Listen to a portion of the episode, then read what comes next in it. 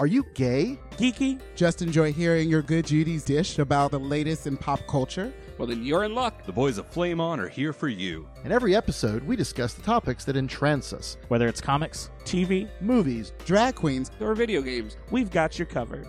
So, if you're ready for your gay and geeky slice of pop culture life, Then sit back and get ready to Flame on! I'm Sandra, and I'm just the professional your small business was looking for. But you didn't hire me because you didn't use LinkedIn jobs. LinkedIn has professionals you can't find anywhere else, including those who aren't actively looking for a new job but might be open to the perfect role, like me. In a given month, over 70% of LinkedIn users don't visit other leading job sites. So if you're not looking on LinkedIn, you'll miss out on great candidates like Sandra. Start hiring professionals like a professional. Post your free job on linkedin.com/people today. In this pop culture saturated world, what's a nerd to do? Hang out with your good pals on Nerdy Show, that's what. Our flagship podcast is a weekly celebration of the multifaceted D20 that is the modern nerd. When we're not devising horrors that combine VR and spiders or taste testing weird food, we're discussing the latest geek happenings. Digging into our deepest nerd niches, Or interviewing a celebrity or two. Head to nerdyshow.com or find us on iTunes and experience a multiverse of awesomeness. The following episode of Flame On is presented by the Nerdy Show Network, geeky programming for all nerds across the multiverse. All Nerdy Show programming is made possible by A Comic Shop, Orlando's number one comic shop and nerd destination, and with the generous support of listeners like you. To learn how you can support this and other fine geeky programming, visit nerdyshow.com.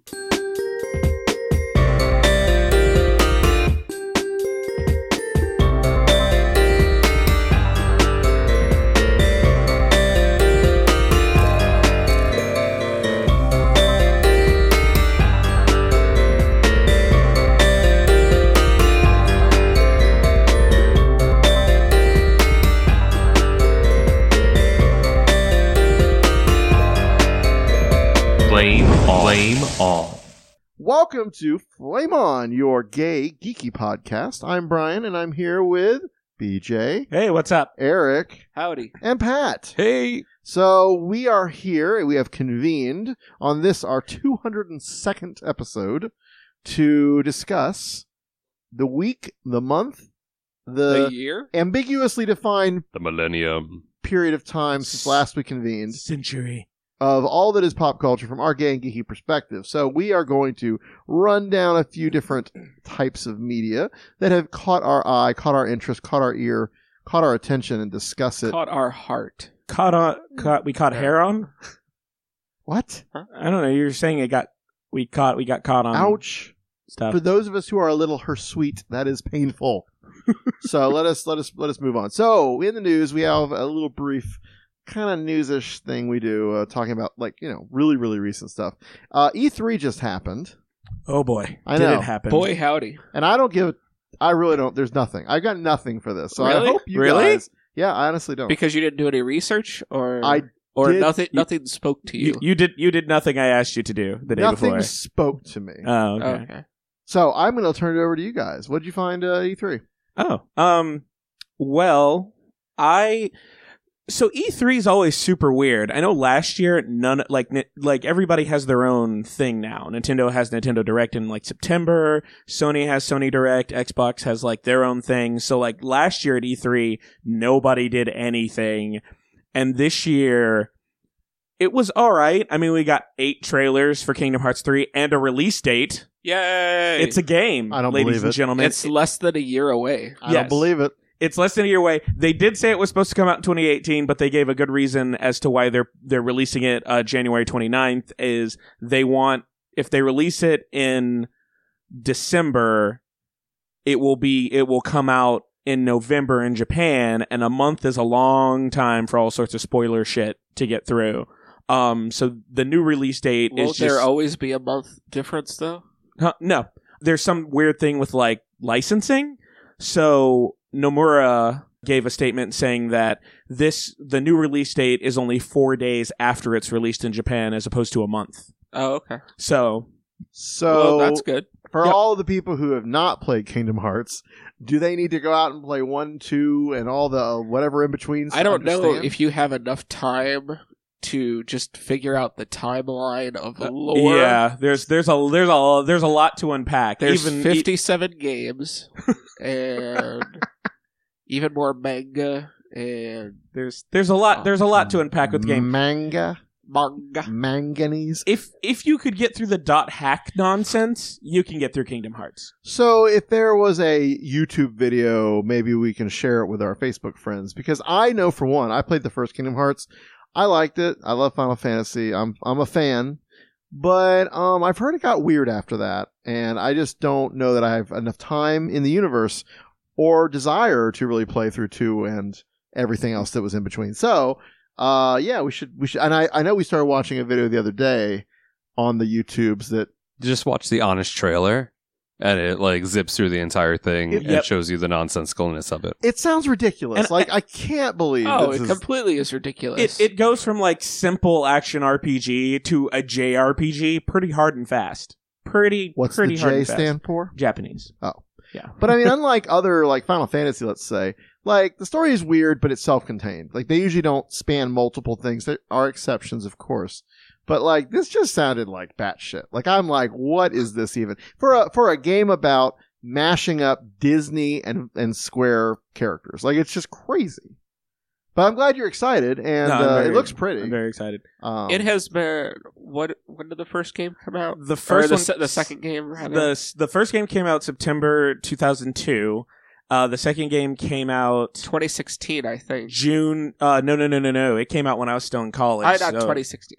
Two- uh, 2006? 2006. Yeah. Yes, it has been 13 years. it's been a minute, as they say. It's been 47 years. So, uh, yeah, and it's for all the platforms. No, it's PlayStation exclusive. PlayStation exclusive. no, no, it's No? it's uh they're releasing it for Xbox as well.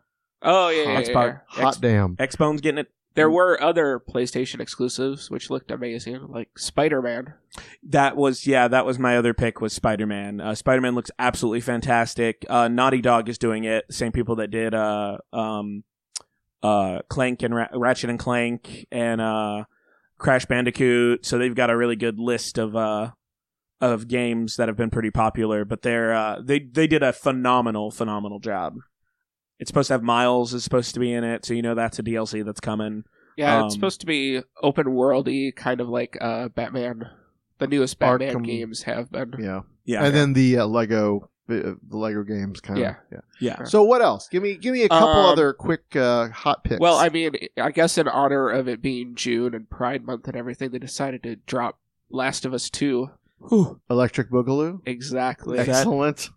That was- Holy crow! That is some brutal gameplay. I'm super excited for. it. Lesbian zombies. Well, I don't know if any the lesbians are zombies yet. They may be. I mean, selling point. There was a pretty awesome lesbian kiss in the trailer. yeah.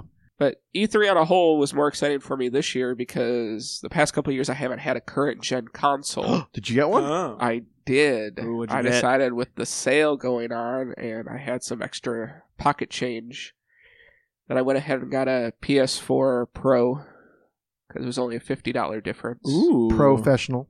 Exactly. You're playing Final Fantasy 14 on it, right? Nope. God Damn it. I did get uh, Horizon, uh, the complete, and Shadow of the Colossus. Ooh, good choice. Ooh. Good choice. Yeah, but now, now with uh, Last of Us Two coming out, I want to get the Last of Us remastered because I've never played it, Oh, so I'll go through that. That'll be that'll be a good one to go. and through. then Final Fantasy 14.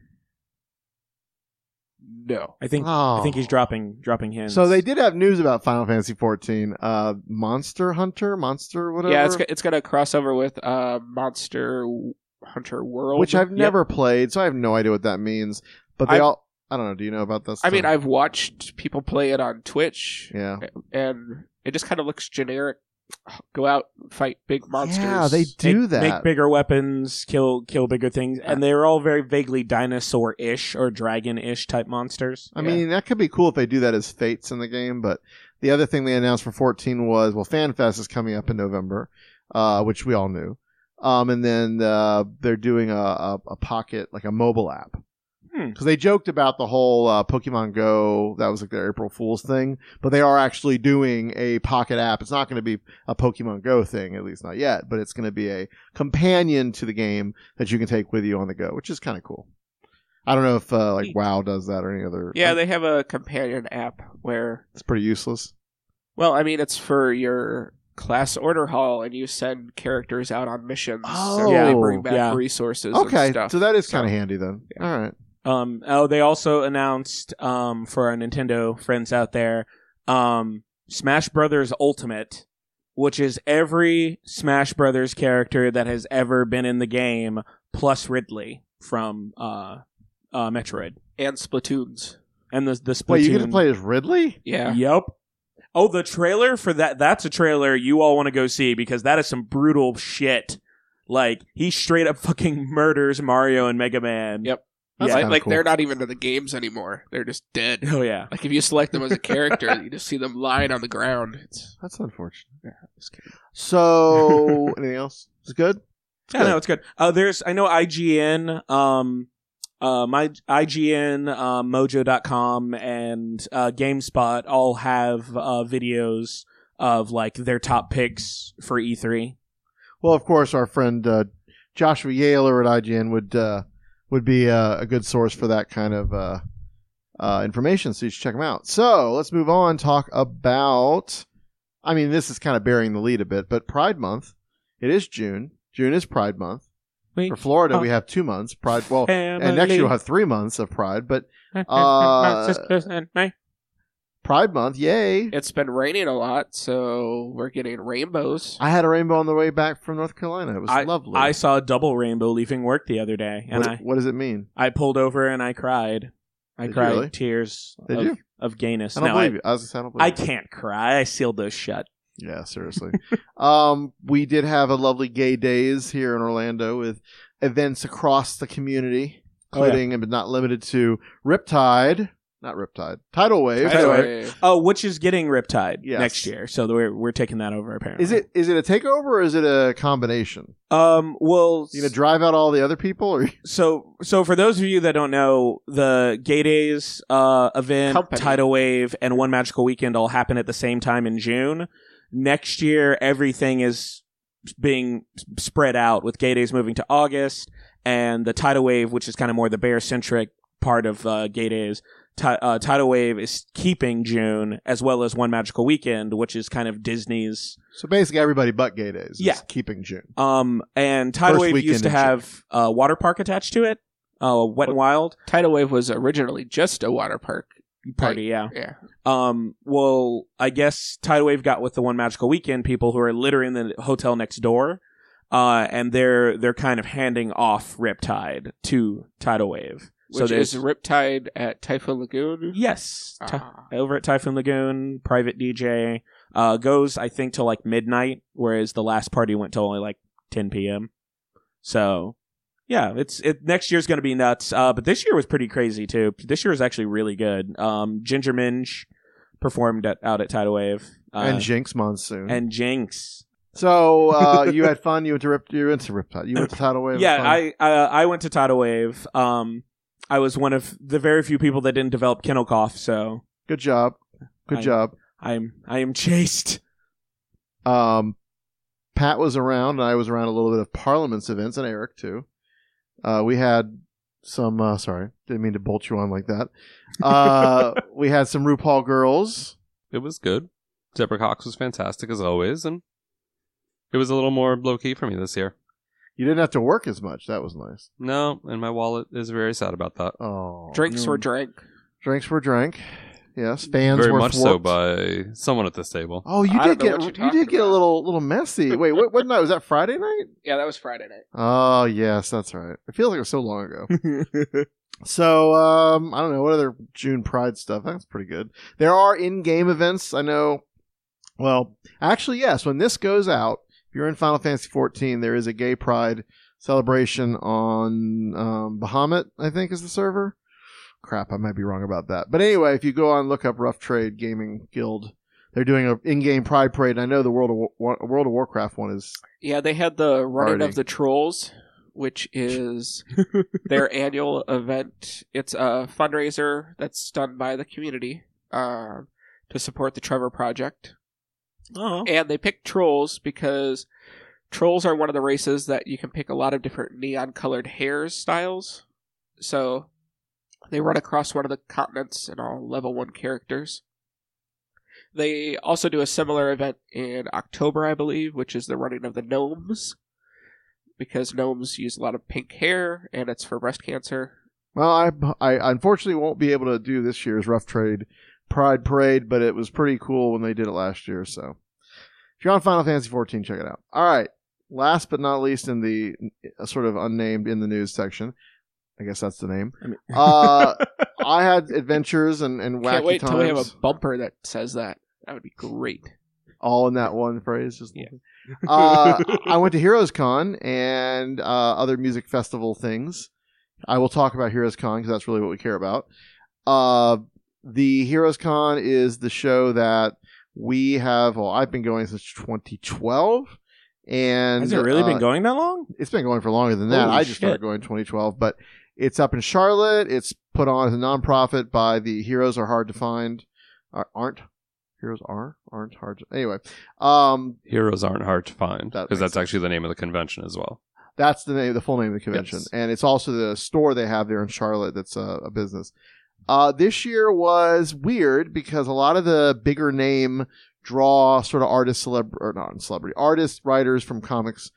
They a lot of them bailed. We had Chris Claremont, Mark Bagley. I mean, we still had some really big names. Um, but overall, like a lot of people just seemed to bail at the last minute, and it did feel a little, little less uh, well attended.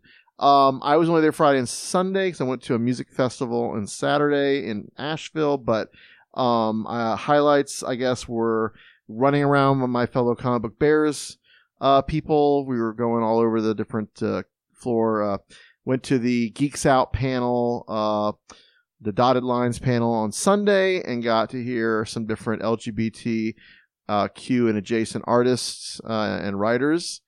Uh, Tini Howard was a kind of a fascinating, interesting character I'd never met before, but she was really interesting.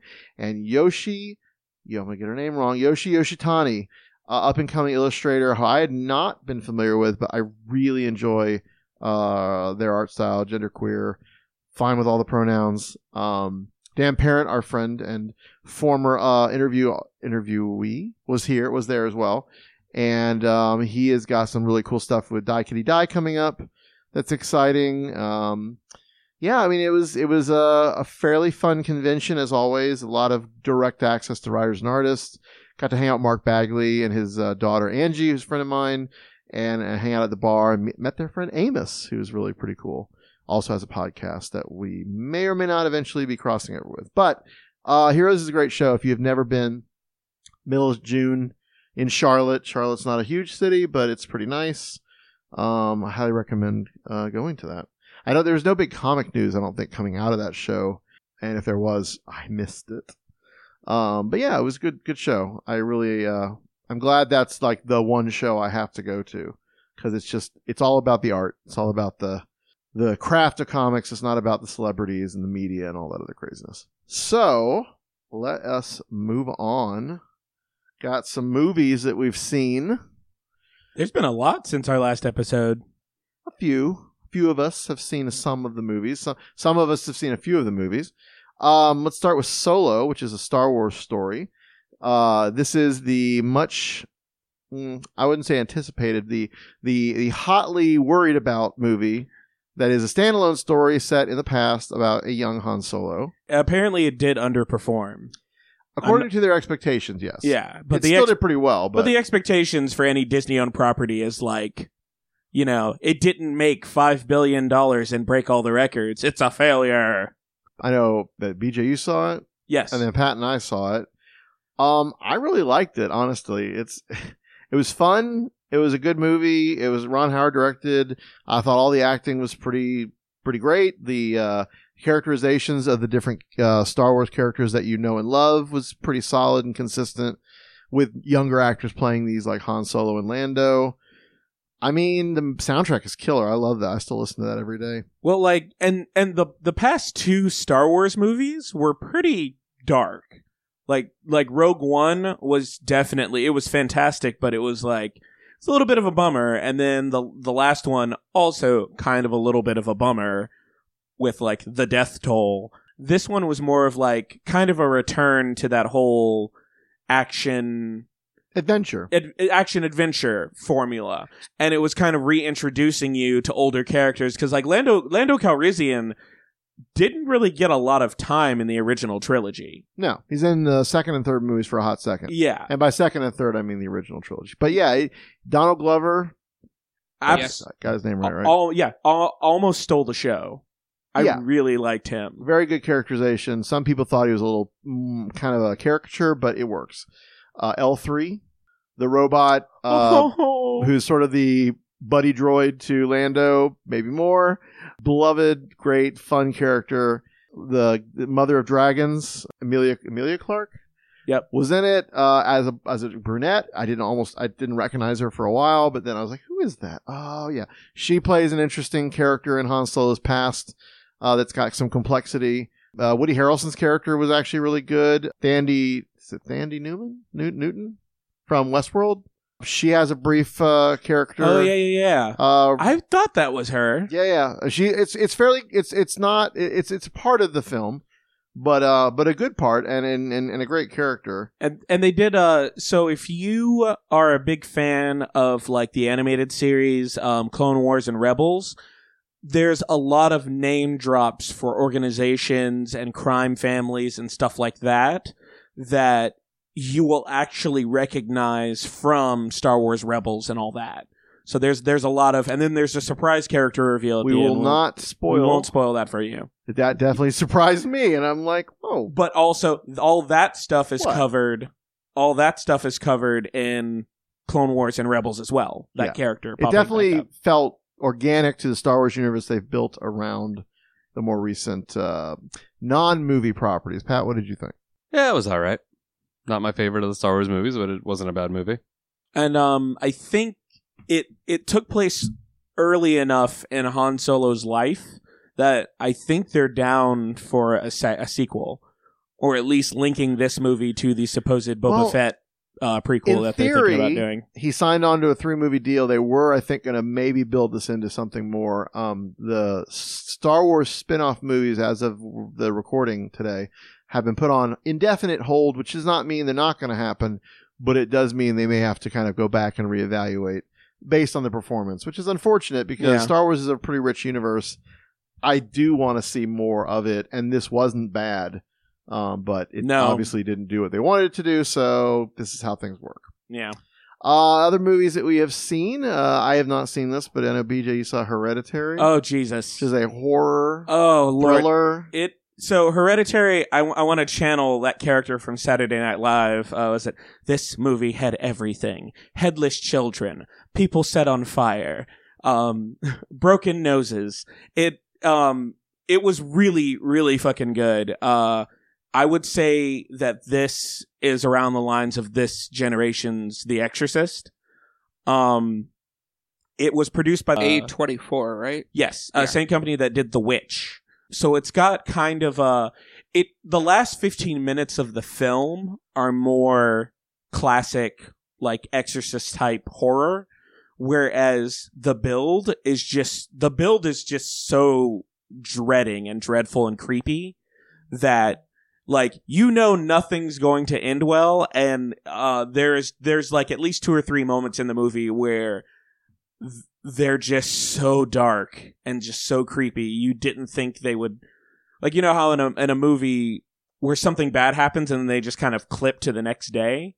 No no no. They keep going and you're like oh this is this is upsetting. This is everything i don't want to see right now. Um but if you are a horror fan you absolutely have to see this movie it is absolutely phenomenal Good. Well, I, I've heard good things. Got good reviews. Really, really good reviews.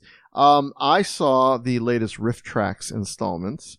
They did a riff on Space Mutiny, which, if you are a Mystery Science Theater fan, you recognize from uh, season like ten or eleven or Oh, something. Lord. Like like the when they brought it back over to Sci-Fi or back when they brought it to Sci-Fi with Mike and Kevin and uh, Bill. They did this, and then this same crew uh, did this again as RiffTrax, but with a whole new, you know, different uh, set of jokes. But it was really good. It was really fun. Our friends uh, Michael O'Quinn and uh, Divine Grace and their assorted cadre were there, and it was a really uh, it was just good to see RiffTrax again. I haven't seen them in a while, but uh, if you're not familiar, RiffTrax is Mystery Science Theater. Some of the people doing it on their own but also coming up in October and really uh, probably September through November across the country, the new Mystery Science Theater cast. Uh, Jonah Hill, uh, maybe Felicia Day, maybe I don't, I don't know if she's touring, and then um, Joel Hodgson, the original, the first uh, host. Uh, they're touring around uh, doing a live a live show, whereas the RiffTrax are all broadcast over like that Fathom Oh, Fathom events. event Yeah, yeah. sort of thing. Okay. Yeah. So. I mean, um, if you're a big fan of either Mystery, well, if you're a big fan of Mystery Science Theater, I highly recommend checking out the RiffTrax events at your local theater, and then see if the Mystery Science Theater is coming around to your neck of the woods. Uh, we have not seen The Incredibles 2 yet, but maybe by next time we will have. Uh, I know a lot of people were very excited about that, and I've heard good things. Um, let us move on to the television. There have been a lot of shows. Uh, well, so since we last were with you, shows have ended. We have seen finales. Yep. Some have ended. and I, we have not seen the finales. Um, and some are starting up with the summer shows. In fact, one I'm excited about is Preacher. Uh, I for, I always forget that that is a summer show. Same here. I always like. I just finished season two the other day, and I'm like, oh well, I guess I'll have to wait for season three. And then I realized, oh wait, no, it's happening like next month. Yeah, I, And haven't, I haven't watched season two yet. oof, it's good. It's it it improves, I think, greatly on one, but it's very rooted in the New Orleans area. So, and they shot, I believe, in on location. So it's really cool Yep. to see that. Uh, and season three is largely set in Louisiana, but not New Orleans. So they are kind of rooting it and keeping it more of a southern series, which the comic didn't stay there as much. It moved it around a lot more. So it's it's it's a different take on the material, but it's still pretty good. Uh, but that has not come out yet. But what has uh, wrapped up, um, we saw the finale for The Flash. Oh yeah, that actually was pretty good. I thought it was okay. I like the season arc overall. I very much enjoyed the sort of final moment of, oh, hey, it's this person who we've all seen throughout the season and pretty much knew probably who she was, but and I loved that because I remember mentioning it when we when we talked about the the um she popped up in the uh, crossover event at Barry and Iris's wedding, and I always I thought it was super weird because I'm like, who is this girl and why is she acting? I at first I was like, why is she acting like Felicity, um from Arrow. Uh, but no, like as soon as she popped up, I the second time she popped up, I'm like, okay, is she gonna pop up? Are we gonna find out who she is later? Or is it, and you, I you, you put the gun out there and they're going to use it. So yeah, Yeah. I, I knew they were going to reveal her by the end, but I just didn't know how that all worked out. I, I'm glad they waited, and they announced that the main antagonist for the next season is uh, uh Cicada or Chimera. Is either Cicada or Chimera. I don't know who either of those people are, but all right. I Um, bet they're a speedster. no, No. They're, they're not. No, the- this season wasn't a speedster. Oh. It was the Thinker. Oh. And actually, I felt like even though I mean there were moments that were certainly kind of like treading water, the idea of it was sort of like you know let's help humanity by taking over and you know Or like- rebooting everybody to Rebooting everyone to to level one. to like just they they can't think for themselves, so this guy's going to lead them and think for them kind of deal. Gotcha. Yeah. But in a way that I'm not gonna say it's believable, but in a way that sort of the motivation sort of made sense. Um, and then the biggest, honestly, the biggest joy of the season was Ralph Dibney for me. Um, Who's the- a series regular now? he is, thank God. The elongated man, uh, acted by someone who looks like a young Jim Carrey. Like, Yes. very obviously cho- chosen because of his probably like resemblance and Weird sort of, facial expression. yeah, like, ability. think the mask, think kind of ridiculous. Anyway, uh, but still very funny and heartfelt in the way he merged with the whole team. Um, but overall, like the ending did kind of just sort of happen. I didn't feel like it was as epic as and exciting as some of the endings they've done. And also, I, I think they're finally going to address the fact that metahumans have been around before the particle accelerator. They've touched on it in previous seasons where like there'll be a random character that has power, a villain that has powers. They stop him and they're like, "Wait a minute." He was here during the particle accelerator. How does he have powers? I'm like, yeah. Why don't we answer that finally? And I guess they're they're actually going to answer that with the fact that somehow or another, Caitlin has always had killer, Oh. the Killer Frost ability, even I when she was a about that. child. Yeah. So it had nothing to do with the particle accelerator. And I hopefully they're going to lead into the fact that there's other metahumans out there and they don't have to always have an event to cause metahumans, which would make for a better story flow. So the other thing they did with Harry, which is kind of cool, Harry being Harrison Wells, but from Earth Two, is they kind of played with his motivations and his uh, intellect. And um, I, li- I like the arc overall, though it was kind of hokey in some. He's some normal parts. now. Yeah, normal-ish. He's kind of kind of less smart, maybe, but still, he has more heart. Yeah. Um, Pat, did you like the uh, overall? Eh, I mean, it was fine. I didn't hate it. It didn't seem as strong of a season as some of the other ones, and but overall, I mean, it wasn't too bad. So, um, we also have been watching Legion. Uh, the, haven't watched the last episode, uh, which evidently uh, is satisfying according to people I've talked to. Uh, if you're not watching this show and you're an X Men fan, you may have tried the first season and it was a little out there for you and didn't really get to maybe the Legion that you're used to. I do think that they maybe had some notes from the studio or notes from somebody or whatever. This was their plan all along. Uh, this season, they they definitely start to sort of show Legion that we might recognize. In fact, there is one scene where you see their version of what like Legion is in the comics. So it's it's still an amazing piece of television. Every episode just leaves my mouth on the ground. It's just so interesting the way they have shot it, the the the time frame. They they play with alternate universes and time travel in this season. So it's a sci-fi show, but in a way that's so artistic and and interesting. It doesn't just tell the story like a lot of the, like maybe the CW shows do. Um, and is very, very loosely tied to X-Men continuity, but in enough that you get like full on Shadow King, Yeah. um, Farouk, um, like like the way you almost have seen him in the comics. Uh, so I definitely recommend checking that out. Also, the music is so good. It's synth modular synth craziness that I just am all about. um, so Voltron uh, is that like the finale? Finale? No, Oh, okay. I, I guess I haven't Ever- watched the new season yet. ever since uh season I think season 4 or 5 they started the sh- the shorter season format. So it's like 6 episodes instead of a full 12. This season it's obvious like if anything makes it obvious that the um Legend of Korra Avatar Last Airbender team wrote this cuz like when you think about the uh the Last Airbender it starts off very kind of lighthearted the the characters kind of are like, "Oh, we we're we're to save the world." And then like season 2 or 3 comes around and they're like, "I have PTSD now." Like it's the characters are in, like the story is in full like gun mode and you have one episode that's really cute where the characters themselves are like, "We need a break," and they have a cute little uh, Dungeons and Dragons episode where uh, Coran's the dungeon master, and is very is very upset that one of the characters wants to be a paladin, and he's already he's already a paladin. Um, so there's like there's that one little respite, and then the rest of the season is just like nothing but like like really big story moments. There's a lot of sacrifices. There's a really nice two sides of the same coin moment with Lotor and Allura.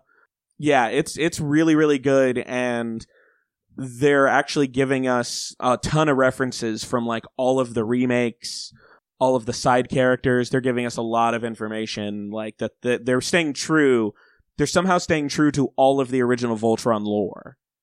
Like from the original anime. So So it'll they're going to bring in the cars. I would love I would love an episode where somebody tries to build like uh, like the Go Voltron Go car Voltron. I would be all about that. But we'll see. Like it, it the series could end right here and be all right, but I feel like they're going to do like at least one more season or two. So yeah, no, it's definitely if you haven't started watching it, it's definitely worth it. Well, I did watch, I think, the first season, and I, I really enjoyed it. So it's one of those things I need to get back to. So this is season six, you said? Yeah, they're on season Good, six. but they're Yeah, shorter but- seasons. Yeah, so. but four, at least four and five were only like six episodes. All right, they're half hours. and, They're and they were quick. and they were only like a couple months apart. Yeah. Yeah. So Queer Eye, speaking of Netflix shows, uh, back with another set of episodes. It's so good. Yeah. So fantastic. Although it's front loaded like it was the first time. Oh, the better ones are up front. Yeah. Yeah. The um uh for like episode one, uh they actually uh, uh do a woman. Yep. Um and then I think episode three or four they actually have a trans person that's Yep. fresh out of their top surgery. Um and and the the people are a lot different. Like everybody's vastly different. Like there's one person they're like, "All right, you're you're being a shithead. You need to get your shit together." Oh yeah, yeah, yeah. Yeah. It's interesting to to to see how they interact with like Yeah, and the a diverse group. the woman that they do, she actually has them make over instead of her house, they make over the church's community hall. Oh, that's Yeah. lovely. So then they deal with a lot of the whole uh gays versus religion and all of that. Um. Oh, and funny uh, little shout out. Uh, her son's gay, and he takes her son to the Atlanta Gay and Lesbian Chorus, so he can kind so he can kind of find his his group, his people. Um, because he feels isolated in the town that they're in, and which is called gay. which is called Gay Georgia. Um, and the director of the Atlanta Gay Chorus, Gay and Lesbian Chorus, is my chorus teacher from high school. Get out. I, and here's the funny thing: is I turned on that episode. I'm just I'm on my phone in bed, like it's like getting ready to wind down for the night, and I hear them singing a song, and I start to go back into the warm ups. Like just going through my head, and I'm like, "Why the fuck am I doing that now?" And I, as soon as I look up, it says Robert, chorus director, and I'm like, "Mr. Glore, what are you doing? what are you doing with your life?" That's fantastic. I thought it was. I thought it was. I texted my sister because my sister like actually hangs out with him, and she's like, "Yeah, I don't know. Let me see." And she's like, "Yep, yep. He's he's in the first episode." Very cool. So So I don't. This just came out, and I haven't watched it. Has anybody watched Cloak and Blagger? Uh, Cloak and words are hard. Cloak and Dagger. Were you trying to say Cloak and Blacker? Cloak and Blaster, and then it became Blagger because da- anyway. So Cloak and Dagger, which we saw a promo for at New York Comic Con last year, that little pop up shop they had. Um, what? uh Anybody seen this yet? Yes. Okay, all of it. Um. No. I've. I'm on episode three. Uh. This I is w- on like what? What channel is this on? It's on Hulu. Oh, it's Hulu. It's on. It's on Freeform, which is like the ABC Family channel that Disney bought. They got Um, rid of the 700 Club. Yeah. Did they really though? I think they did. I don't think they did. No, I think they actually. I think did. they had to keep it for a while. No, I, I think the 700 Club actually got moved. Oh, okay, else. good. That's good. But it is phenomenal. I watched the first two episodes and I was speechless. The character development is is amazing. The they show the origin story like the first like five ten minutes of of the first episode, and Tandy and Tyrone are like the perfect like flip side to each other. Tandy is a hot mess, and she's a hot mess in like all the best ways. She robs rich people. Um, she she doesn't really live anywhere. She's pretty much homeless. Uh, Tyrone is lives in like a decent house. He goes to a private school, and he just hates everything. Everything in his life is pretty much just a rope around his neck. It's amazing. It's really really good how they like when they start developing their powers. The criticism that I've heard is that they don't spend a lot of time together. No, So it's very separate, and then they eventually eventually they build it up like that. they're they're going to kind of actually get together and see how how their powers coalesce together. But I actually like that. I actually like the fact that they're they're developing the characters separately and then you'll get to see how the characters interact later on. Just like the comics, Tandy's powers are a little bit more direct. His powers, he's like teleporting in drug dealers' trunks. He's like waking up on rooftops. He's he's subconsciously using his powers, not purposely fully, and he doesn't really know what the fuck's going on. So it'll be very interesting to see how when they actually link up, how how she'll affect him and how he'll affect her powers. so so the are all are all the episodes up?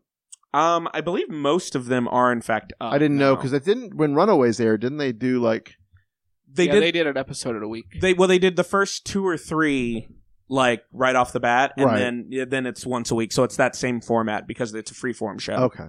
And if you are enjoying Cloak and Dagger, I keep wanting to say Cloak and Blaster, uh, our friend Dennis Hopeless is writing a web-based uh, webcomic version of, I mean, not a version. He is writing those characters in a web-only comic right now with David Messina. Pat, have you checked that out yet? Oh, um, I had like kind of I we weren't sure what Hopeless was doing next, and when we talked to him in New York, I don't think he had announced they hadn't announced it yet. But basically, yeah, it's uh, from what everything I've heard, it's really good. They will eventually publish it like a lot of the web first they'll do, and then they'll put it out like a few months later. But uh, I heard it's very good. So if you like those characters, then you should check it out. If you are excited about what we are doing here at Flame On and Nerdy Show, you can support us with Patreon. Uh, we do have a Patreon that we keep us uh, kind of a little bit of money trickling in every now and again. If you go to patreon.com slash nerdy show, you can donate as little or as much as you want on a recurring basis. And you can actually say in the note, Hey, I'm doing this because I like Flame On. It would give us a little extra cheddar, gives us some nice new equipment every so often I like cheese. and we all like cheese. Um, or if you just want to see like what we're up to, give us a shout out, uh, review us on iTunes or any of your other social media podcasting platforms. Those reviews, those stars, just those mentions really does help us keep spreading the word about us. And, uh, it, it really does, uh, you know, make a difference. And we like hearing from you too. So you want to find any of our social media presence, just go on, uh, flameonshow.com and there's little chicklets, little tiny graphics at the bottom that tell you how to find us on all your favorite social media platforms. And like I said, we like to hear from you. And uh, if you have any uh, people we should check out, new and up and coming artists, uh, writers, uh, your favorite TV show, or you want to again just throw some money, we have every way you can imagine to do that. So please go check that out. If you haven't seen our new logo by Danny Haas, uh, you can go look at your artwork on this episode and you'll see it. It's pretty awesome. Oh my god, I look at it every night before bed because I love it so much. Getting a lot of great feedback for that. So we thank him and Pat for working on that and getting that out there.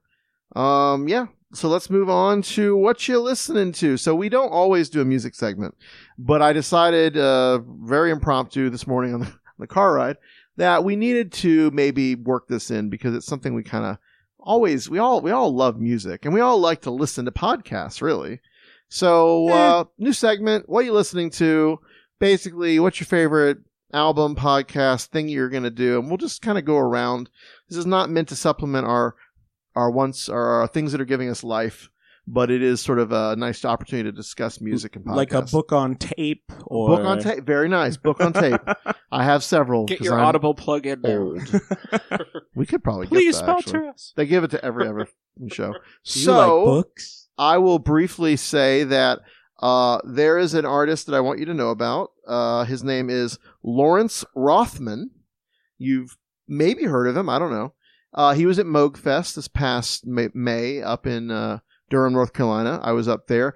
I only heard about him after uh, missing his performance, but Jonathan West from Nerdy Show uh, went and saw that performance in a church in Durham as part of Moogfest and said it was amazing. And then I've listened to a lot of his music since then.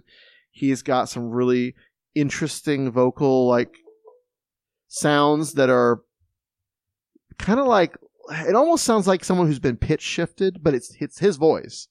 And his uh, songs are the lyrics are kind of interesting. There's one that's called Geek, and it's him basically uh, sort of uh, coming out as a geek uh, to someone who he thinks is being picked on. I mean, it's kind of a neat little story. I, I think I think if you're interested in new music, uh, you, you're going to find this guy a little interesting. He's got uh, some other crazy song lyrics and song titles, but um, not heavily electronic, but some.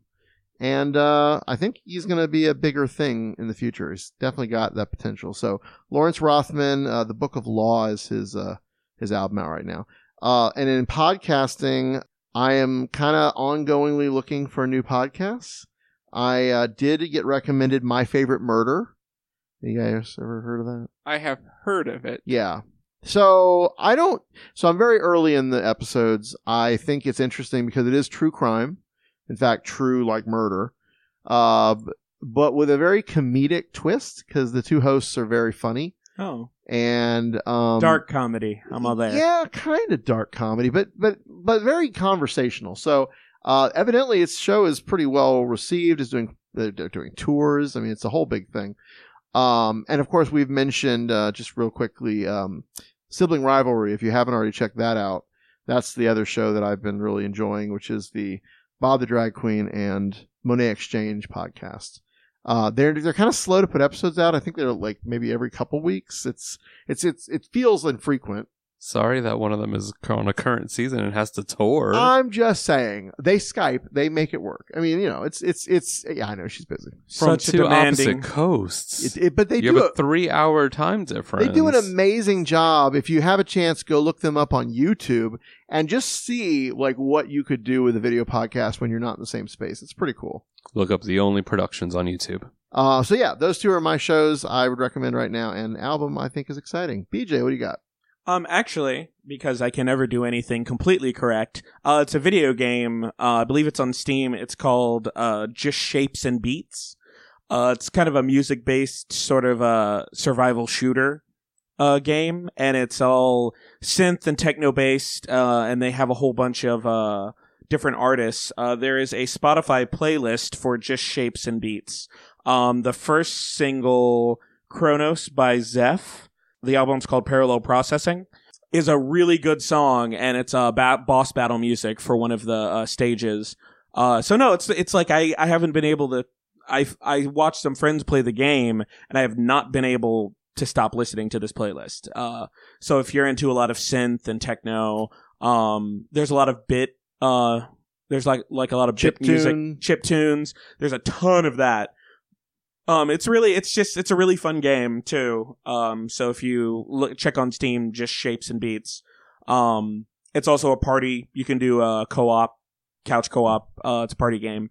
Um, and the other thing, uh, one of the things I've been listening to that I'm waiting for the fourth season to come out is, uh, the Black Tapes podcast. Wait, did we already talk about this? Uh, I think we talked about it one time on the cast. So you may not have been here, but yeah, I Yeah. we we well, did you ever finish it? Uh, no, I was like halfway through the third season. So they are coming back, but we don't know when. Uh, we're not sure when they did announce on their Twitter that they are doing a fourth season. fucking better because let me tell you, the end of season three is total bullshit. Ridiculous. Yeah, they just So- kind of stop. Anyway, uh spoilers. So yeah, Black Tapes is great. I really like that show. Yep. Um, and those are my things. Eric, So I've been listening to uh, Carly Rae Jepsen of Call Me Maybe fame.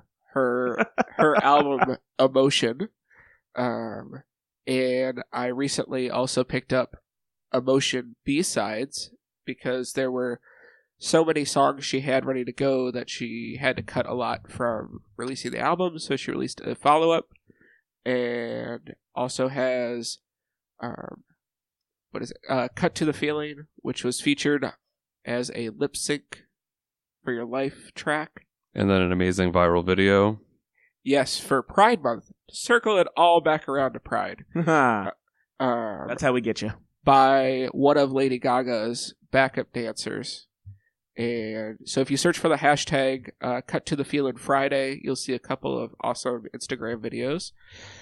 Very rainbow, very much. And as far as on the podcast front, I've been listening to Las Culturistas, which are two flamboyant theater adjacent gays up in New York who talk to a lot of different people in the entertainment industry. Their most recent episode had an interview with uh, D'Arcy. I can't remember her last name, but plays Janet on The Good Place. Um, Aw. And their claim to fame segment is I Don't Think So, Honey, in which they each take a minute to rail against something that's going on I'm Sandra, and I'm just the professional your small business was looking for. But you didn't hire me because you didn't use LinkedIn jobs. LinkedIn has professionals you can't find anywhere else, including those who aren't actively looking for a new job but might be open to the perfect role, like me. In a given month, over 70% of LinkedIn users don't visit other leading job sites. So if you're not looking on LinkedIn, you'll miss out on great candidates like Sandra. Start hiring professionals like a professional. Post your free job on linkedin.com/people today. Burrow's furniture is built for the way you live. From ensuring easy assembly and disassembly to honoring highly requested new colors for their award-winning seating, they always have their customers in mind. Their modular seating is made out of durable materials to last and grow with you. And with Burrow, you always get fast, free shipping. Get up to 60% off during Burrow's Memorial Day sale at burrow.com slash ACAST. That's burrow.com slash ACAST. burrow.com slash ACAST. in pop culture well continually saying i don't think so honey and they've hmm. turned that into live shows where Of course they have. Which is pretty fantastic Good job for them. Pat? And just if you want to go see that video, it's Mark uh, Kanemura is the backup dancer that did the video. He is at mkik808 on Twitter. It's a fantastic video. I want to do that umbrella trick. That's my favorite oh part have you of seen it. the second one with the myriad of wigs No. yeah it's All pretty right. fantastic Uh, for music, I'm gonna go local because I went and saw him perform last weekend, and have actually gone back and um, cut up and made my own live album of his from uh, his performance at Parliament House at my event uh, in May, I believe it was, uh, at Singlet de Mayo, Yes. our, our that was yeah, that was our um, May 5th event, uh, Fergasm event. And that is Sean Holcomb. He is uh, Orlando uh, born and raised, uh, singer songwriter, very country, rock, folk. Um, yeah, yeah, kind of uh, some pop sensibilities thrown into a country rock blender, and it, it works. Um, but he has an album out on uh, all the platforms called South of the South. He just set off on a tour with Caitlin Rushing called um, what the hell, whatever the hell, something along those lines tour. Um, and actually, it's his birthday today as we're recording it. So I uh, I didn't even realize that it was his birthday when I started uh, cutting up all the tracks into individual tracks, and um, have been listening to it. And great voice. He's a super cool guy. Uh, I think he's going to do wonders in the world of music. Uh, so go check him out. It's Sean Holcomb, H O L C O M B. And as far as podcasts, I'm going to give uh, shout outs to two friends. Uh, first is um, Jody Koenig of Bearskin. Uh, he and I can't remember the guy's name. See, he's the guy that uh, that created Chubstr, which is a uh, like a, a fashion and uh, lifestyle website for bigger guys. They have come together to do a podcast that drops every Tuesday called Heavy Conversation. They are four episodes and a trailer, and the trailer is the kind of getting to know the hosts uh, episode. It's only about three or four minutes. Each episode runs roughly 29, 30 minutes. So they're fairly quick listens, um, and they cover different topics in each one. This last one was uh, dating while fat. They go over topics that basically apply to um, to guys of size, and actually, and I mean, anyone who's a bit heavier can really kind of take away some of these these tips, whether you are uh, male or female or anything in between, and uh, and just kind of like get that advice from from people who are dealing with it. Bruce and Jody. Bruce, Bruce, that's it. I They like sound very much alike on the show, which is tough, oh boy, but it's not in such a way that like there's not really much that they talk about that you would need to have distinguished distinguishing voices. But there are times when I'm like, wait a minute, which one of them is talking right now? and I love Jody. I but most of my uh, correspondence with Jody is through Facebook, so I'm not so used to his voice. So it's sometimes you know it's tough, and I'm like, wait a minute, which? Oh no, he's talking about a partner. Okay, that's Jody, because um, Bruce is straight and Jody is gay. So it's a very Oh. interesting dynamic. Uh, when I saw Chubstr, I was like, oh okay, two homosexuals doing this, and then it was like he's like, I have a wife, and I was like, okay, cool, all right. Um, so yeah, so if you uh if you are a a heavy set person or somebody on the pluser size of life, and uh, you want to hear some other takes on how to approach uh, dressing and dating and all of these other things, check out Heavy Conversation. The other one is friend and listener of the show, Luke Kerr. Who does two podcasts uh, that I'm going to start uh, dipping my toes into. One has been going on for a while, and that is Daytime Confidential. Um, because you know, if it's about stories, I'm here. The only thing is that it's uh, all the stories. Not that there are a lot of soaps left on uh, daytime television, but it's when you only watch one out of like four or five to really kind of, you know, want to listen to the whole thing because you're only knowing about a small portion of it. Uh, but the other one is Geek Confidential, which is a relatively new one uh, that he is doing. It's only about 51 episodes in, 52, somewhere in that area. And uh, one of the ones that I saw when I first uh, subscribed was uh, the top five mothers in comics. And it was just, it's kind of fun. They do these little interesting conversations. So I'm going to start dipping my toes into that and probably fall down a rabbit hole of listening to a lot more stuff from, uh, from beginning to end. Not the two, you know, the, the 1200 episode one, because that's a lot of time and I don't got that much time. uh, side note: I feel like Guys of Size is, would be a really good band name, Nice. or our calendar we could make for our Patreon subscribers. You gonna lead that effort? Yes. Or Uh, I'll be very mad at that. Oh, he will, but he's not here to to, to poo poo it down. So It's true. It's his loss. So uh, let's move on to comics. Uh, we'll keep this light, but there's a few books that have been pretty exciting, and I, I actually got and caught there's going to be spoilers because Yes. fuck this. There are two things that I need to talk about, and I don't give a fuck if you haven't read some X Men and some Thor. Then you might want to skip and come back when you do, because I have some feelings about Thor number one. Do you have issues? I got a whole goddamn magazine rack. Ooh. So let's start with DC. Uh, Indie, uh, I should admittedly know a little bit more indie stuff right now because I just came from Heroes Con.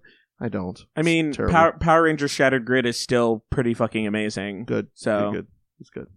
We're gonna skip Indy. So, uh, but that's good. DC. Uh, Batman's getting married.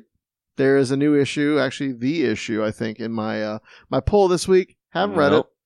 That's the end of the Best Oh, Man it. arc. Oh, okay. Look thicker. So I wouldn't. no, they're not getting married till Fourth of July. Oh, oh, well, that makes Aw. sense. I don't know. Um, but that's that's exciting. That's coming up. Tom King's been killing it. And listen, they wouldn't put the. It's DC and Marvel are doing enough of the same thing. They wouldn't put the their wedding issue out the same day as Wouldn't they? Marvel's. I feel like sometimes they do. But other Tom King, you got caught up on Mister Miracle, Yep, read all nine issues.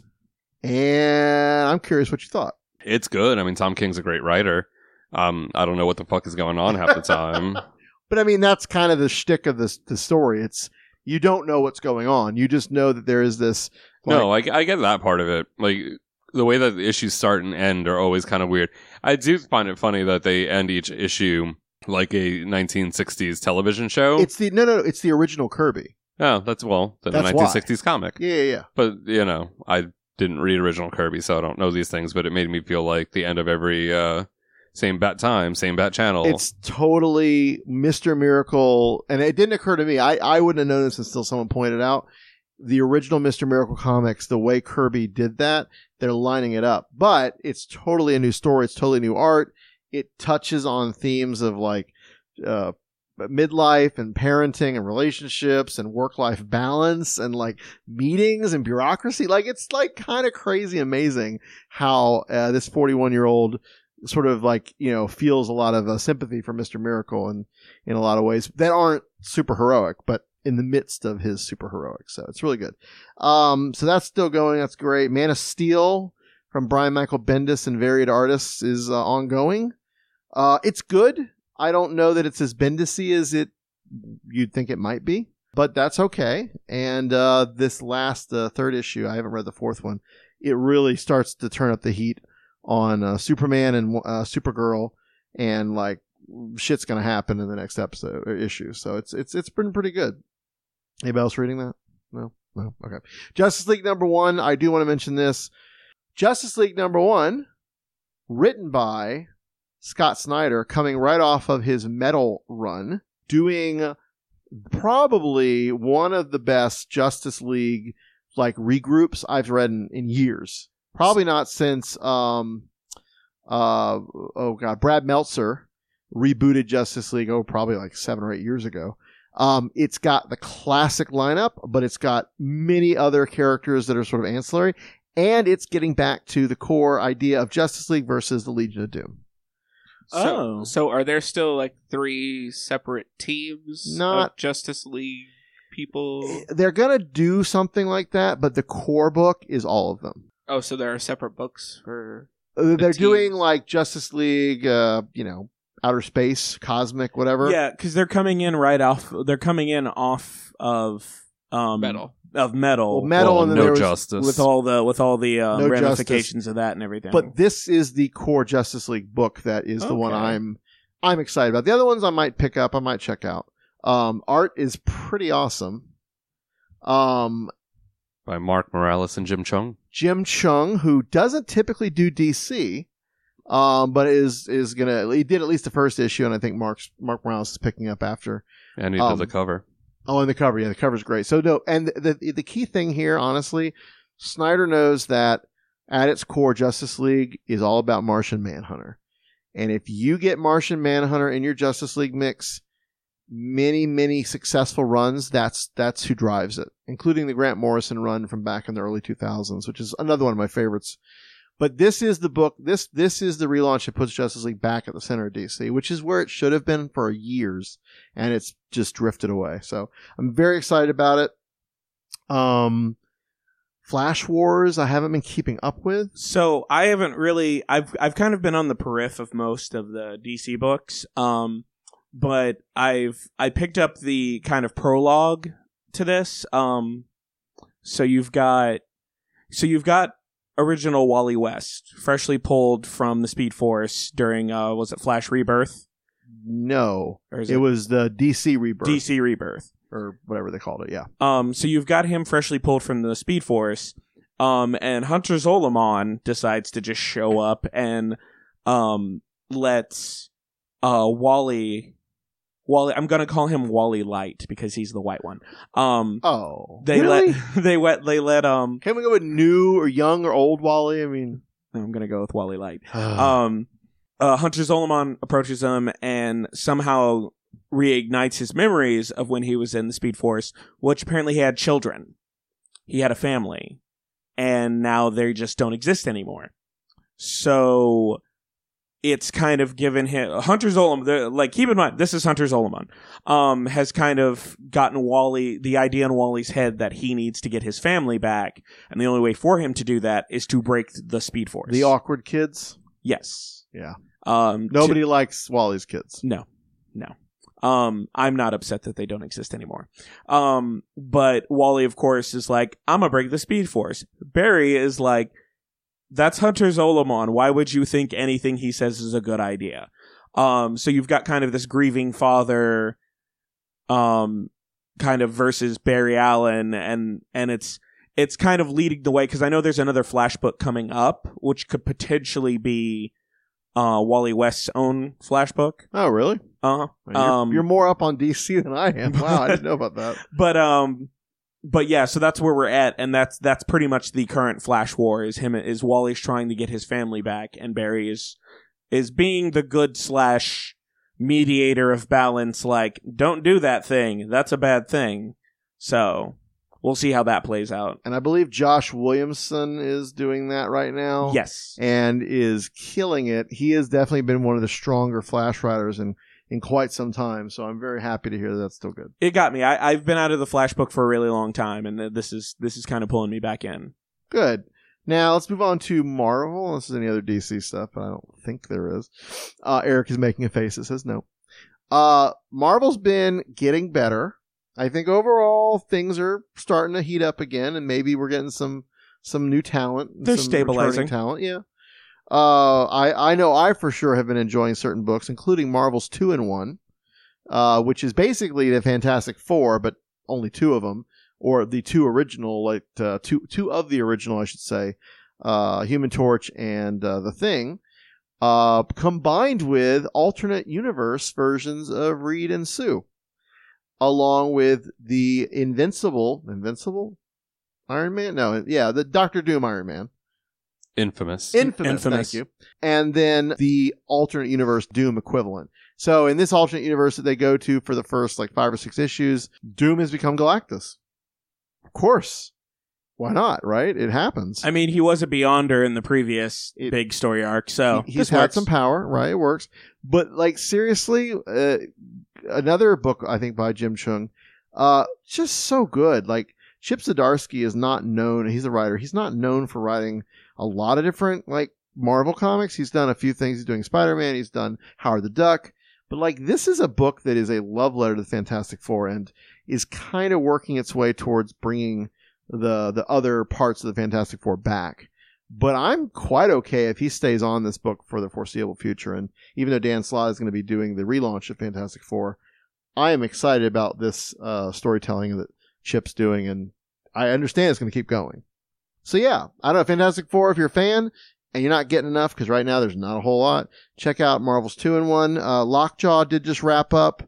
That was a beautiful four issue series, and I mean beautiful in more of the storytelling. The art was a little all over the place. There were different artists on different books or different issues, but man, Lockjaw and D Man, such a good pairing no one would have ever thought except the writer.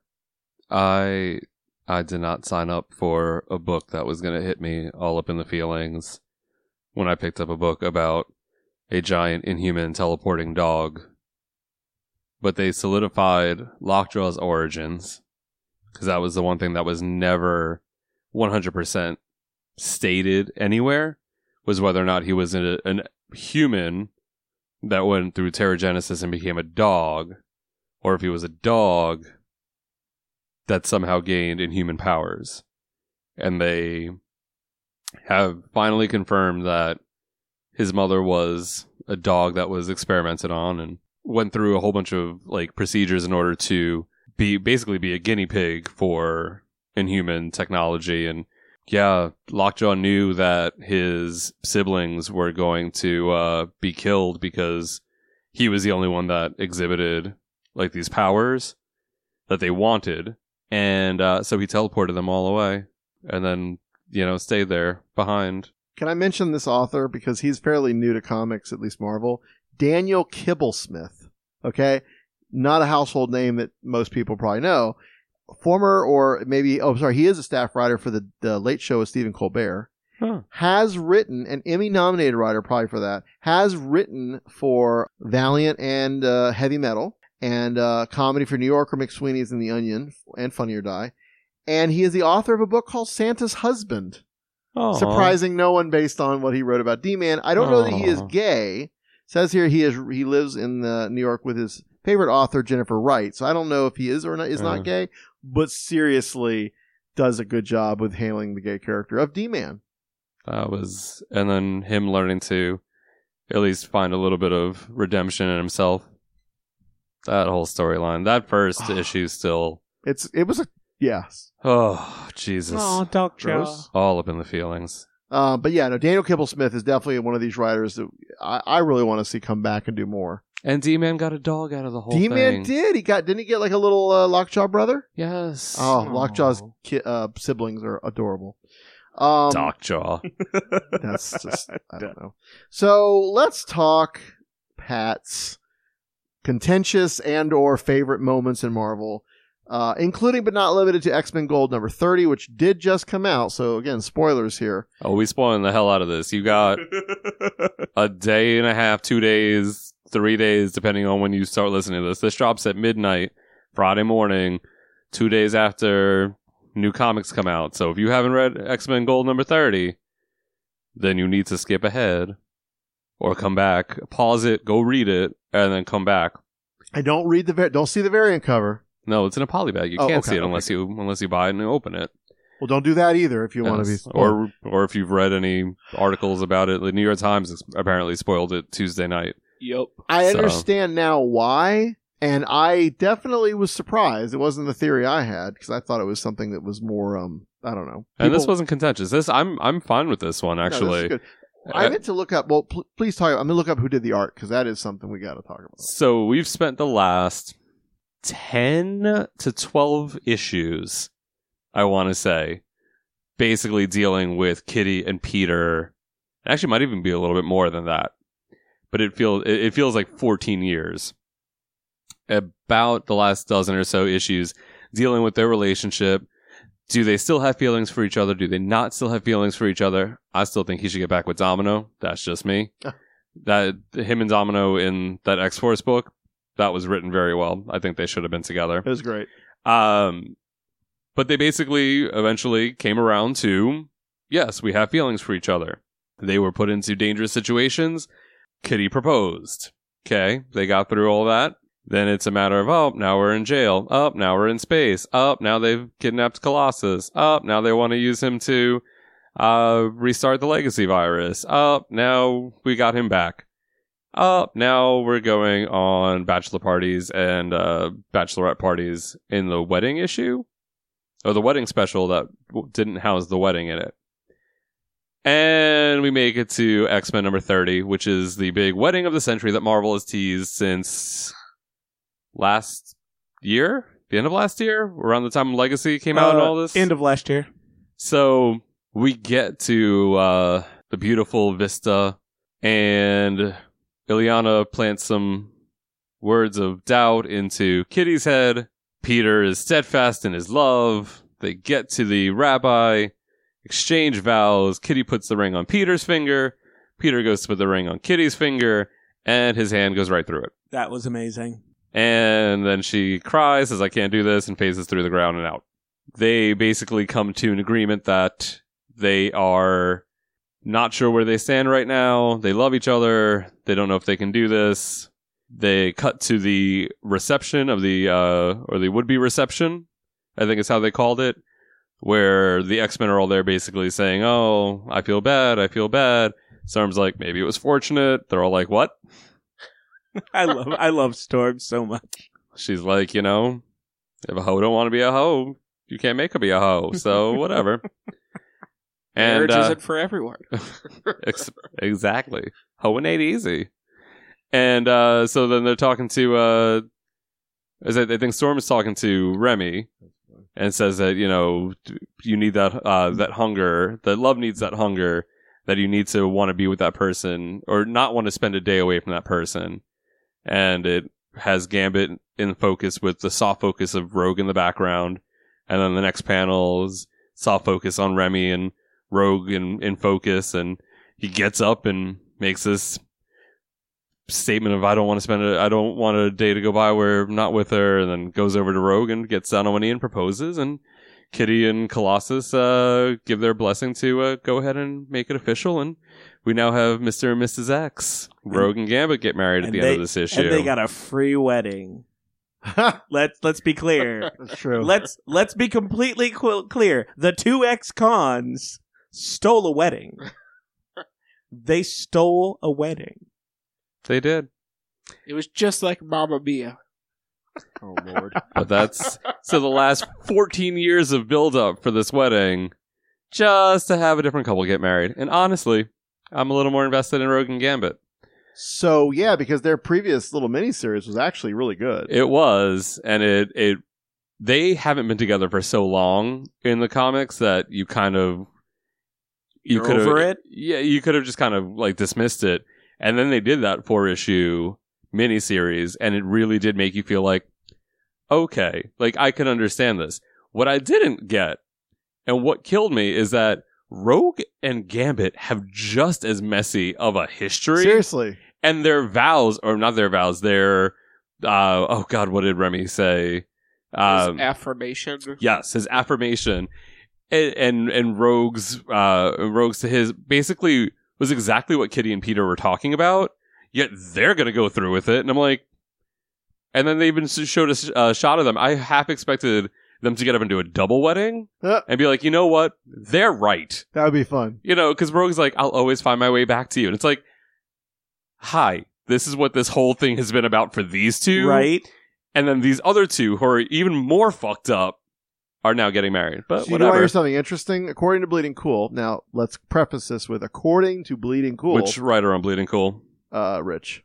Oh, okay. I mean, but That's a little better. unnamed sources, yeah, it is. Uh, it was Marvel editorial's idea to do this. They were the ones who said, "Let's not marry these two. Let's marry Rogue and uh, Gambit. So Honestly, I'm not mad about it. That's a it. solid call. I I don't hate it's this. interesting, and and Guggenheim was very upfront. The writer of X Men Gold, he's like, "Look, I work for this company. They're going to tell me what to do.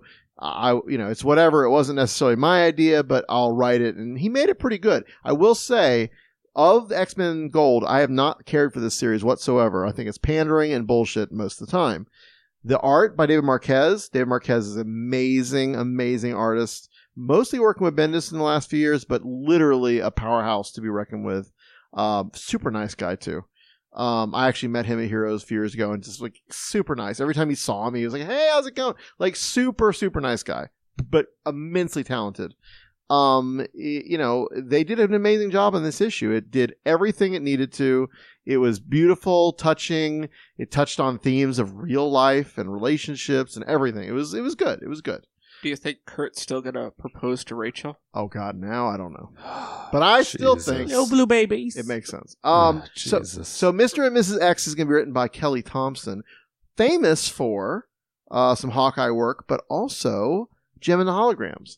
She was the one who brought Jem and the Holograms back as a comic. Oh, that that first run of Jem and the holograms. The yeah, the, the what was it Image or Uh, not uh, Image but IDW. IDW. Oh. So very well liked writer, up and coming, and she's going to take that on. So good for her. I don't want. I don't want to pick that up. Very exciting. So an A, and, an and A-Force. that was what Mr. and Mrs. X is the X classified book that they've been soliciting for the last couple of months. That they would not, that they kept hidden and would not tell you what the book was. And uh, retailers such as our friend Aaron had to blindly order because it was classified. which probably will work out okay. Although I don't like the title necessarily, but uh, anyway. So what's going on with Thor number one? All right. So, picking up from where the mighty Thor ended, Thor Odinson is now back as being Thor. He has a gold arm. I don't think they still have talked about where that came from. He just kind of ended the one series with one arm and then was back in Avengers number one and two with a gold arm. I think Rocket got it for him. And he then stole it from C3PO, Thank you, oh. thank you. Oh. Good, good. which good is job. why C3PO now has a red arm. go team. Good job. Wow. I'm leaving. That was that was exactly right. That was improv and beautiful and just yes and amazing. Good job, Eric. So he has a gold arm. Uh, so Asgardia blew up. The remaining Asgardians are now being basically relocated for the time being and being sh- uh, shepherded by Roz and uh, Jane. Now that she's alive and getting treated for cancer, you didn't. We didn't spoil that in the last Oh, in the last time we talked about it. At the end of Are the series, okay? when she died, she was at the gates of Valhalla, and um, basically Thor used every bit of magic with Odin and uh, Freya and brought her back to life. She still got she- cancer. Consequences. She's got well, she still has to deal with her cancer, so she's got to get treatment and all that stuff. But whatever. So they're dealing with that. Thor is uh, being tasked with when Ars- Asgardia blew up. The Asgardian um, like magic artifacts have all spread amongst the ten realms. So he's basically going and uh, being a, a collector. So he has to collect the cloud cards. Got to catch them all. You mean he's got to put the thirteen ghosts back in the box? Does that mean he gets his little character? Who's the guy from that? Little beast? Oh, Aw, I the forgot little- his name. the I little loved kitty him. bird Yeah. thing. For some reason, I want to say Kuriboh, but it's not. No. that's from anyway. Yu-Gi-Oh. Anyway, sorry. Sorry. An- anime moment. We're good. Um, and he's living on a houseboat in uh, Jersey Makes Random. sense. Sure. Why not? with Thori as his guard dog. That, I do like that. Aw. I love Thori. Yeah, Thor's And um, well, Tooth Gnasher was unceremoniously killed by the Mangog, but the other goat is also on the boat with uh with Thori and Thor. I mean, that makes sense. Yeah. Um, Thor and his pets. Where's Throg? Oh, Frog Thor. He's not a pet, though. Throg. Is it Yeah. Throg? Yeah, it's Yeah, Throg. Throg. Oh, Throg Thor. Okay. Throg. Throg is also in the Lego Marvel Superheroes 2 game. He is? Ugh. I unlocked him. yes. Are all the pet Avengers in that game? I don't think so. Oh, Just uh just Throg. is Lockheed? Yes. Spider Oh no no no Lockheed no Oh. Lockjaw yes Lockheed no. Uh, there's no Marvel. There's no uh, X Men universe Oh, okay. in that in uh two. That would make sense. Yeah. So anyway, so back to Thor.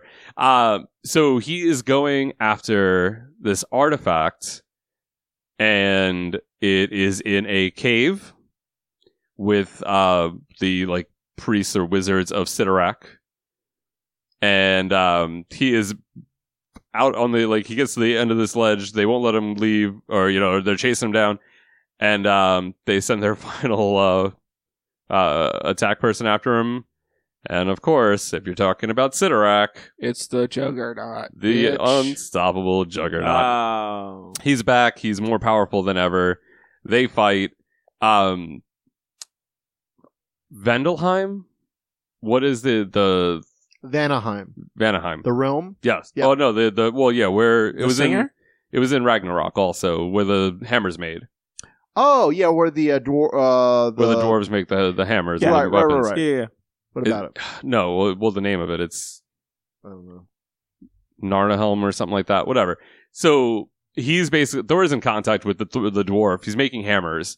So he sends him a hammer, um, and he goes to use it on the Juggernaut, and it breaks. So then he's like, "I need another hammer." Another. And he's like, "Which one or how many?" And he's like, "All of them." So literally just rains down hammers. It's Niflheim. Niflheim. Niflheim. And uh and then he basically just summons lightning and just has them all attack the Juggernaut at one time. So Jesus. they so he just electrocutes the Juggernaut in a pool. Ba- oh no. Yeah. Oh, It, it's a swirl of It- hammers It, worked and for Deadpool. Right, well, you know. Oh. Uh so like Odin is is making like enchanting all these hammers and it's just it's kind of funny seeing him like have to go through all this with these hammers and because he doesn't have uh, Mjolnir and uh the Uru that they had I guess wasn't good enough. So then uh one of the trolls is going to go try to get him some Uru and uh and and so that's like that's basically like the first story. But then we get a second story. Ooh. We're picking up from the mighty Thor uh, at the gates of Valhalla. Story, the second story that Ramon Perez drew, where old man King, old King Old Thor, King Thor. old King Thor has recreated Earth and made the made like made people again. Basically, became God. Recre- you know, created the Earth, created humans again. And you had Steve, um, you had Jane, and uh, as the the first woman, Eve. Yeah. uh, and she's on her deathbed, and the his three granddaughters are there. They've been out trying to get capture this last of the space sharks and all this. So then eventually he has to go. They they know something is wrong, but he won't tell them what it is. He goes into space, and basically at, at this point, in like all the little thought bubbles and captions or whatever, the universe is dying. And by the universe is dying is basically the universe is dead, and it's just catching up to them now. So he flies as far as he can, reaches the end of the universe, The source wall. And no, but yes. on the final page, you get a hey bub. It's goddamn Wolverine as the fucking Phoenix at the end of the universe. Of course, that makes total sense. Is there a restaurant there? No, but there really Oh. should be. I mean, I honestly, appreciate that the again, fetus Eric. Good got job. dumped by Jean. Why not hook up with the dude that's that actually Jane dumped? Why- It's the perfect relationship? Why does Wolverine have to be everywhere? it is kind of a ridiculous conceit, and I will tell you He this. has the space stone now. um, makes sense. What's his name? Uh. Who's writing this? Jason Aaron Yeah. has written Wolverine as. I mean, he's one of the really good writers of Wolverine. Uh, But so this is a ridiculous, ridiculous fucking thing. it is. and on the shelf at a comic shop, there was they have these little tags for some of the books, and it was like, if you weren't thinking about checking out this book, take a look at the last page and you'll reconsider. and I told Oral, I'm glad I didn't pick it up and read the last page because I would have put it back down and reconsidered buying it. oh no no no no! First I of would have all, still bought the it, but artwork still. of the second half is Christian Ward, who just came off Black Bolt. His stuff is crazy, awesome, painted, like cosmic, like just beautiful. Uh, definitely worth doing. And Jason Aaron is an amazing writer. Old King Thor is great. It is, by the way, BJ Nidavellir, Nidavellir, whatever it's the, Nidavellir. whatever the one is in the movie. It's the same one. Little Nita Oh, yeah, it's the same. That's it's that realm. Yeah. But in the movie Avengers: Infinity War, it's uh, it's supposed to be like a world or a sun. In in the Marvel continuity, it's it's a whole realm, but it's supposedly like at the same level of Midgard. Oh yeah, but the Marvel Cinematic has been More weird cosmic. about showing the different realms. They're really just worlds. They are, yeah, uh, yeah, yeah. Yeah. So N- Nidavellir is the is where they make the hammers. So I love this. I mean, I I read, um, I I, I kind of flew through it. The art style of the first half, I'm not a huge fan of that artist. It's different, but I don't think it works. I wasn't a fan of the art. It doesn't work as well. Um, but the Christian Ward stuff is phenomenal. I love Christian Ward. So good. Marvel's doing some good stuff. Uh, anything else with the Marvel? I think we're covering all the bases. There's all kinds of other crazy X Men stuff that we'll just. S- Uh, Amazing Spider-Man 800 came out, which was a big, a big change up to a lot of the stuff going on. Dan ha- Slott is leaving the book. Dan Slott is leaving the book. We had um, a big, somewhat final showdown between uh, Peter and uh, Norman Again. again, uh, but this time he was the Red Goblin with the Carnage symbiote, um, because he hasn't, you know, he hasn't had that yet. Um, but the int- symbiote. symbiote. Um, the interesting thing though is that Peter ended up killing the Carnage symbiote while it was somewhat still attached to Norman, and now he has gone beyond bug nerds crazy and thinks that Peter is the Green Goblin and that he has to kill him. So he still has to kill Peter, but he Spider-Man is no longer part of the equation in his brain. Normie is okay question mark he may or may not still have a little chunk of the carnage symbiote in him so that's going to be a thing to deal with octavius and peter have finally met now that octavius is somewhat resurrected and they have a quote unquote understanding and he is in a he has built himself a new body and is uh on the on the it's kind of like a venom thing he's on the he's on the uh, west coast and he just won't do evil Oh, but he's so he's sort of good. no, he's not. He's not Doc Ock. Okay, so He- he's something else. Yeah, but he's he. Is- but he- yeah, he's basically now that he knows who Peter is, Spider Man. They've come to a, a truce, and he helped save. Yeah, Okay. Yeah. I like that. and he um he also teaches at the university headed by the uh the old uh company that uh Hor- was it Horizon Horizon, yeah. Horizon yeah he teaches at Horizon University From Epcot. so Lots of orange. um so yeah it's interesting how just where they kind of put all the characters and everything. No word on Miles, but yeah, They'll bring him back. So that is we have reached the time in our show we do our one up of the week. We'll try to make this quick because we have run a little long. BJ, what you got? Actually, I gotta say, uh, it's anime this time around. Um, My Hero Academia season three is we're right in the middle of it. Uh, they've just introduced the big bad for part of the series. Um, he's horrifying, and it's it's really really really good. If you haven't picked it up, or if you haven't if you haven't watched any of it, it's definitely probably the first three episodes are are a slow build but from there on it's just a really really good series. Um there's a lot of uh ideals thrown around on what it means to be a hero. I mean should you even be paid to be a hero? There's there's a lot of there's a lot of questions on what makes a hero what makes a vigilante and how do you do this all within the realms of actual law. So yeah no it's it's really interesting. The main character is a puppy in human form so you just you can't help but root for him uh, and all the side characters are fantastic so definitely Excellent. my hero academia Eric.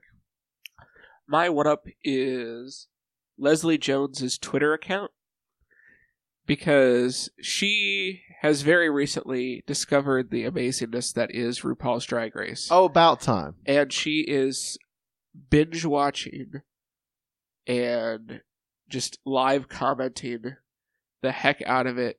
I was gonna say, is it live tweeting if you're watching it like four years later? but if you've ever seen her show up on Late Night with Seth Meyers when they recap Game of Thrones, when they watch it together, it's very similar to that because she posts little videos of while she's watching and just her going off on all the contestants. She's most recently watched season five. Um, and it was just hilarious. She, the queens are tweeting back at her, so it's fantastic. She's going to be starting season six soon, so she's going to. uh, discover Bianca. Oh, I want to. Ooh, I want to. I need to like put a little favorite on that on her Twitter account so I get notified because that's Yes. gonna be fun. Yes, but she's fantastic, and you should all follow her. Pat. Uh, two quick things. One, I ordered unicorn snot. Yay! I'm excited. Delicious. I You're gonna br- be the glitterati. I broke down and couldn't find a Splendid Daddy, so I just went ahead and bought it for myself. Um, so we'll see how. That. It how just that. costs two punches, two planters punches. That's all. Oh, the shipping is. Oh no, it's free shipping. Because I also, um, so for those of you who don't know, Unicorn Snot is a company that uses holographic glitter in uh, skincare products, including uh, lip gloss and sunblock, which I ordered a tube of. I think the blue glitter sunblock, which should hopefully be in in a couple of days, and I'll get to try that out, and we'll see how that goes. And I will uh, shimmer like a goddess in Provincetown during Bear Week. Um, and there may be times where I just put it on just to go hang out. Um, even if I'm not going to be, you know, it'll be nighttime. I'll still be Sure. shimmering like a goddess. And, uh, I ordered another thing that'll go into a, my second quick thing. I ordered, um, the glitter, like lip gloss, like lip covering. Uh, It's not the lip gloss. It's actual like glitter, like not lipstick, but it's a glitter like lip coating. I forget what they call it for the employee turnabout at the Parliament House, which takes place on uh, July 18th. And I figure I will get it out now.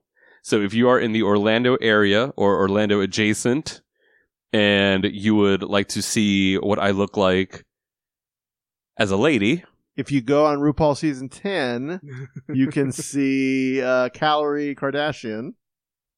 uh, no, basically get the idea. no. Close. No. Um, so July 18th, 8 p.m. at the uh, Footlight Theater at the Parliament House. $5 suggested donation is uh, the usual uh, go to. We raise money for the Joy MCC Food Bank. Um, I will say that this year, this turnabout is going to be the most balls to the wall drag I have ever done. Has Talita picked her uh, song? I was going to ask. Oh, it's not going to just you don't. be a You don't have to reveal it. But it's I'm not just going to be a song. A mashup? I'm doing a mix. Oh, yes! Very exciting. I, oh, I love those. when this episode airs, I will, if you listen to it around midday, I will probably be somewhere getting pads made because I will be padded this year. What? Yes. padded for the gods. And I will be working with somebody to make a custom outfit. dun dun dun. Eric, you're gonna have to get some video of this for me. okay. All right. It is going to be redonkulous. Oral's gonna be so jealous. Oh, girl. I told him about it today. I told him about. I told him who was going to make my outfit and what my idea is for the outfit, and what my idea is for the mix, or at least the start of the mix. Uh huh. He 100% approves of all of it. Yeah. Excellent. So those are the two little things. The other big thing is um, Kesha announced a cruise, Very Yes. excited. Because of course, February she saw, 17th she saw Jonathan Coulton, decided that was a good idea. to the Sure. 21st, 2019. Uh, to the Weird and Wonderful cruise or something along those lines. Noted artists that will be on this cruise besides Kesha will be um, Betty Who, Big Freedia, Rabble, Oh, damn. Uh, Um, super fruit. Superfruit, What? and from RuPaul's Drag Race, Bob the Drag Queen, Detox, and Thorgy Thor. Holy Wow. shit. with more to be announced. And there is a thing called the Lip Sync for Your Lifeboat, hosted by Kesha, and I want to be in it. Oh my god. Did you Uh, wish really hard? Apparently, I did. um, so if you see me scrambling to get my passport in the next, You got some time. yeah, there's still time. There's, I still have like eight months to uh to figure this out. Um, it, it's it's a four it's a four night four day four night something like that cruise. I forget what the the whole deal is. It uh sails out of Tampa Oh. and goes to Nassau. And Oh damn. That's weird. Yeah, I don't know. I, Do you have an arch nemesis? Did somebody make this booby trap for you? This feel this feels like it's almost too perfect. I know, right? It's a trap. It is too perfect. It's crazy because if I don't get her to sign my tattoos uh, in August when we go see her in Tampa, you know I'm gonna find some way on that cruise because you know I'm gonna go on it. At this point, it's just it's a matter of fact. Um, you can pre-register. Uh, search for Kesha Cruise. It's the weird and weird and something cruise, and um, you can uh, pre-register to uh, to get a spot. And if you did it before a certain time, you get the first set of pre-sale spots, and if you do it after, then it's a different thing. But it's eight ninety five per person, double occupancy room, and uh, apparently they have a monthly payment plan. So my fat ass can still afford it. So because we got Provincetown Nice. coming up in a couple Exactly. of weeks, and I'm like, that money's sitting in that account. I'm like, I can. Oh, when we go up there, when that vacation rolls around, my account's gonna be like, oh my god, look at all this money I have. To God, I'm broke again. but it'll be delightful. So that's what's giving me life this month. I want to give a quick shout out to Make Noise out of Asheville, North Carolina. The reason I wasn't at the Heroes Con all weekend is I went to Asheville on Saturday and went to the Make Noise 10 year celebration. If you're not familiar with Make Noise, most of you probably aren't. They make modular synthesizer modules. That seems redundant, but they've been doing it for 10 years. The, uh, the team there has a very homespun, like do it yourself attitude and they've got fabulous modules and even more fabulous pink patch cables that they did not have when I got there, and I was very sad. Uh, but I now am the proud owner of four, five make noise modules in my synthesizer. So they are really cool company. If I was brave enough to not work for where I work, I would totally work for them because they are doing some cool stuff. Um, and I had a great time uh, there at the festival. Got to meet some interesting artists that do modular work. Got to go to some good seminars and spent time with a friend of uh, Eric and mine, Kyle, Aww. who is moving back. So that is exciting. Uh, but yeah, it was great. Make noise. If you check them out online, they have great videos up on YouTube that explain what they do. So if modular synthesizers means nothing to you, if you Google them on YouTube, you'll find some really cool educational videos. that is some fine nerdiness there, sir. I I'm glad you enjoyed, you- not just enjoyed, loved my synthesizer picture. You you just like you just mentioned something that's giving you life and you used the word modular and you dropped an educational video while doing it also. That is just some fine nerdiness right there. I try. I like that synthesizer picture because Havoc was in the background looking like, why aren't you paying attention to me? I'm a living thing, daddy. So I think it's a theme now because there's already cats on synthesizers. There's a picture of Odin the cat up on the synthesizer that I've, that I've got, and then Havoc's now in the background. I need Maddie Oh, I thought. to do So something. Maddie's gonna get on top of the synthesizer. basically she'll just be like hanging off it, like, "Hey, what's going on?" your your pets are like, so this is the thing now you love, not us. basically. so yeah, uh, it's very exciting. I've been having fun with it. I'm getting in touch with the community here in Orlando, but uh, if you're interested in any of this modular synthesizer stuff, it's just all over the YouTubes. Lots of great artists. Check them out. And that's all I got. Thank you for listening. We'll be back in two short weeks with more of our gay and geeky podcast, Flame On. Please tell a friend. We definitely want to get the word out as much as we can. And don't forget, flameonshow.com has all of your one stop shop for our uh, what's going on, where we're on social media. And um, please reach out to us and say you're listening because every time we hear that, an angel gets its wings. I think that's how that works. I don't know. I, I thought one one becomes one of the fallen. That also may happen. It's true. Anyway, thanks for listening. Bye. Bye. Planning for your next trip? Elevate your travel style with Quince. Quince has all the jet setting essentials you'll want for your next getaway, like European linen, premium luggage options, buttery soft Italian leather bags, and so much more. And is all priced at 50 to 80% less than similar brands. Plus, Quince only works with factories that use safe and ethical manufacturing practices. Pack your bags with high-quality essentials you'll be wearing for vacations to come with Quince. Go to quince.com slash pack for free shipping and 365-day returns.